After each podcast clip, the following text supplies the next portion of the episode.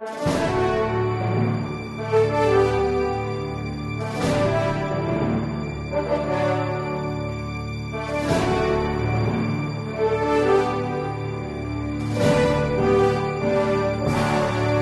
Resposta Católica de hoje, nós gostaríamos de responder à pergunta de um sacerdote, o padre Isaías, que gostaria de entender intelectualmente como é que acontece a ação de Deus quando nós fazemos uma oração de intercessão, já que a outra pessoa pela qual nós intercedemos também é livre.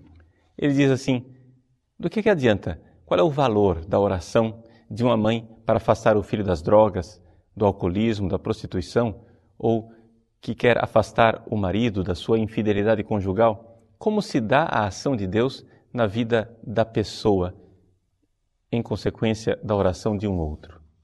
A pergunta ela é interessante, mas para bem responder, nós precisamos em primeiro lugar recordar qual é o método teológico para responder a esse tipo de dúvida. Vejam, nós poderíamos seguir um método filosófico e assim fazer perguntas e perguntas e através de raciocínios ir chegando a algumas respostas até que finalmente encontrássemos a verdade sobre a oração de intercessão. Mas não é esse o método teológico adequado. O método teológico adequado é nós partirmos da revelação. E o que nos foi revelado é que nós precisamos interceder. Então, esse é o ponto de partida, esta é a pedra fundamental. O que nós vemos na atitude dos apóstolos e na atitude da igreja que nosso Senhor deixou aqui neste mundo. Nós vemos que os apóstolos rezam pelos seus inimigos, mesmo aqueles que os apedrejam, os perseguem, caluniam. Nós vemos que os apóstolos rezam por aqueles que não aceitaram a verdade da fé, como por exemplo, São Paulo na carta aos Romanos, capítulo 10, versículo 1, em que ele reza e pede a Deus pelos judeus que não aceitaram Jesus Cristo. Então, nós temos aqui uma realidade, a realidade do Cristo vivo na sua igreja. Por quê? Porque isto que os apóstolos faziam nos primeiros tempos do cristianismo era exatamente aquilo que o próprio Jesus fazia. Vamos recordar que Jesus foi pregado na cruz e elevado enquanto intercedia pelos seus algozes, dizendo: Pai, perdoa-os. Eles não sabem o que fazem. Então, o que nós temos aqui diante dos olhos é a atitude de nosso Senhor Jesus Cristo. Ele intercedia por gente que talvez nós racionalmente não intercederíamos. Ele pedia pelos inimigos. Ele pedia por aqueles que pareciam rejeitá-lo e voltar as costas para ele. Portanto, nós temos aqui um fato. E este fato sólido, esta rocha firme, é a atitude de nosso Senhor Jesus Cristo. Ele fazia, façamos também nós. Então, a teologia, ela parte de uma verdade de fé. Depois a gente procura a explicação racional. Mas é importante a gente assumir essa atitude sempre quando nós queremos responder a uma dificuldade teológica. Ou seja, o primeiro passo é crer. O primeiro passo não é arranjar argumentos para crer. O primeiro passo é aceitar este grande mistério que Jesus pede. E aqui, onde é que está a dificuldade teológica desta verdade de fé? Uma vez que eu creio, então, eu tenho aqui duas dificuldades. A primeira, o meu relacionamento com Deus quando eu oro. Por quê? Porque se Deus já é amor infinito, por que eu preciso pedir? Deus não vai mudar a vontade dele? Afinal, ele já é uma vontade perfeita e amorosa. Deus não pode aperfeiçoar a sua vontade amorosa. Então, para que pedir a Ele? Segunda dificuldade teológica. Se eu peço, peço para que haja uma ação de Deus eficaz na vida de um indivíduo que, no fundo, é livre. E eu sei que as pessoas livres podem rejeitar ou não uma oferta de salvação. Então, não é inútil querer agora tirar a liberdade das pessoas através da intercessão? Bom, a resposta que nós temos, que a razão pode nos apresentar é a seguinte: em primeiro lugar, a oração cristã ela nos insere num mundo em que Deus e o homem estão unidos. Veja, Jesus. Jesus é esta união entre o céu e a terra. É esta união entre Deus e o homem, onde a vontade divina e a vontade humana precisam se harmonizar. A grande agonia de Jesus no Horto das Oliveiras nos mostra e abre o véu do grande mistério da oração cristã. Jesus chega a soar como que gotas de sangue.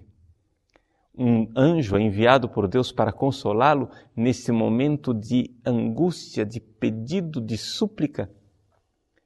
Ali, no Horto das Oliveiras, nós vemos o grande mistério daquilo que é a verdade da vida de oração. É a vontade humana que precisa de alguma forma se conformar com a verdade divina e adequar-se a ela, numa luta. Nós vemos a luta de Jesus. Jesus pede, Jesus cede. Jesus diz: Afasta de mim este cálice. Depois Jesus diz: Não seja feita a minha, mas a tua vontade.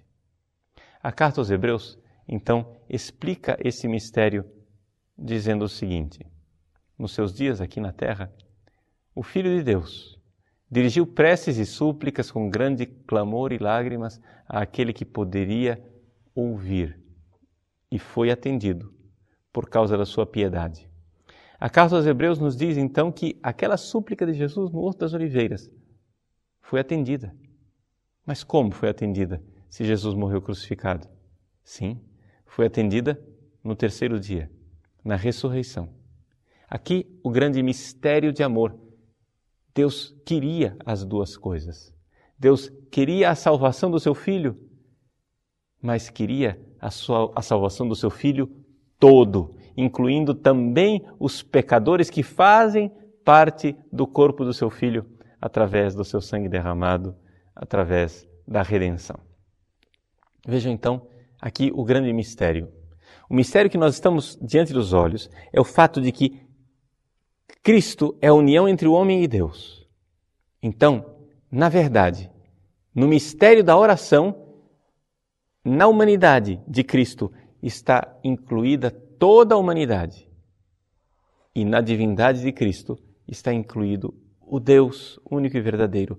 Ali, no mistério do Cristo que ora, as duas vontades, a humana e a divina, se conformam e entram em profunda comunhão. Pois bem, como é que fica a nossa oração nessa história? Nessa história, a minha oração, ela faz parte deste mistério. Então veja só, a minha vontade, a vontade do homem Jesus Cristo, a vontade das pessoas pelas quais eu estou intercedendo, a vontade da humanidade inteira. Tudo isso está unido no mistério do Cristo que ora. Então, na verdade, nós temos aqui uma comunhão entre nós. Veja, não é que você aqui é livre e quer a salvação do seu filho, e o seu filho é livre e não quer a salvação e vocês estão separados. Nós cristãos cremos na comunhão dos santos, que é aquilo que permite crer no mistério da oração.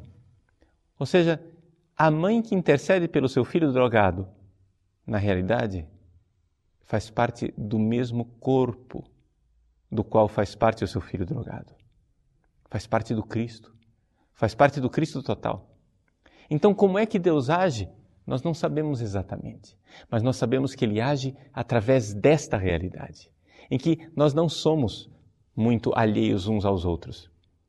Eu devo rezar pelo outro como um que faz parte de mim.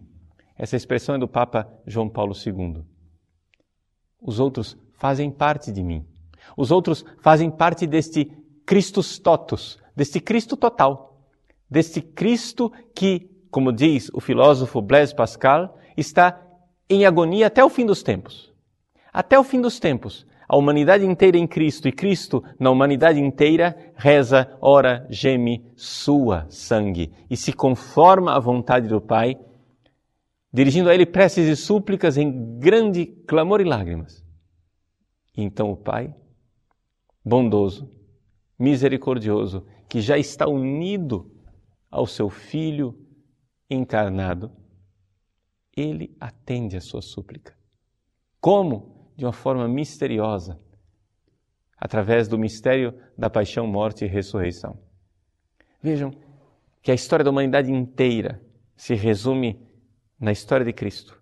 Nós podemos dizer que toda a história, milhões e milhões de anos, estão todas, toda a história da humanidade está resumida, recapitulada em Cristo e na sua vida. Ali acontece o mistério da oração. Então veja, eu estou tentando jogar luz teológica no mistério da oração cristã. Como é que Deus age? Eu só sei de uma coisa. Eu sei que a minha vontade está de alguma forma unida à vontade de Cristo, que está de alguma forma unida à vontade dessa pessoa que é livre. E nós somos não tanto pessoas completamente diferentes e distintas, mas nós somos parte desta deste mistério que é o mistério da igreja, o mistério do corpo de Cristo, o mistério desta união. Como se dá esse grande mistério, nós não podemos nem sequer imaginar mas podemos intuir que aí haja algo de sentido, alguma racionalidade. Por isso, na oração de intercessão, não vamos nos colocar aqui como se nós fôssemos uma humanidade bondosa que está tentando convencer o Deus mau a fazer as nossas vontades para que ele seja bonzinho. Ou que nós estamos fazendo alguma espécie de mágica para mudar magicamente num feitiço a vontade dos outros. Não. Eu sei, pela fé, que quando eu oro e a minha vontade se torna mais próxima da vontade de Deus, eu sei pela fé que isto afeta o meu irmão, cuja vontade está distante. Isso chama-se comunhão dos santos. Eu sei pela fé que este, esta grande batalha que é a oração, esta conformação, esta agonia, esta comunhão que custa um alto preço com a vontade de Deus, ela não acontece somente para mim, mas eu posso fazer o que Nossa Senhora pediu aos pastorinhos que fizessem em Fátima, que orassem por quem não ora, que crescem por quem não tinha fé, que esperassem por quem não tinha esperança, que adorassem por aqueles que não adoram. Isto em Deus tem algum valor. As pessoas continuam livres, é verdade, mas as pessoas não estão independentes e desunidas de nós. Nós somos um só corpo. E a minha conversão diária, os calos nos meus joelhos, farão frutificar conversão no coração destes irmãos e irmãs que fazem parte de mim.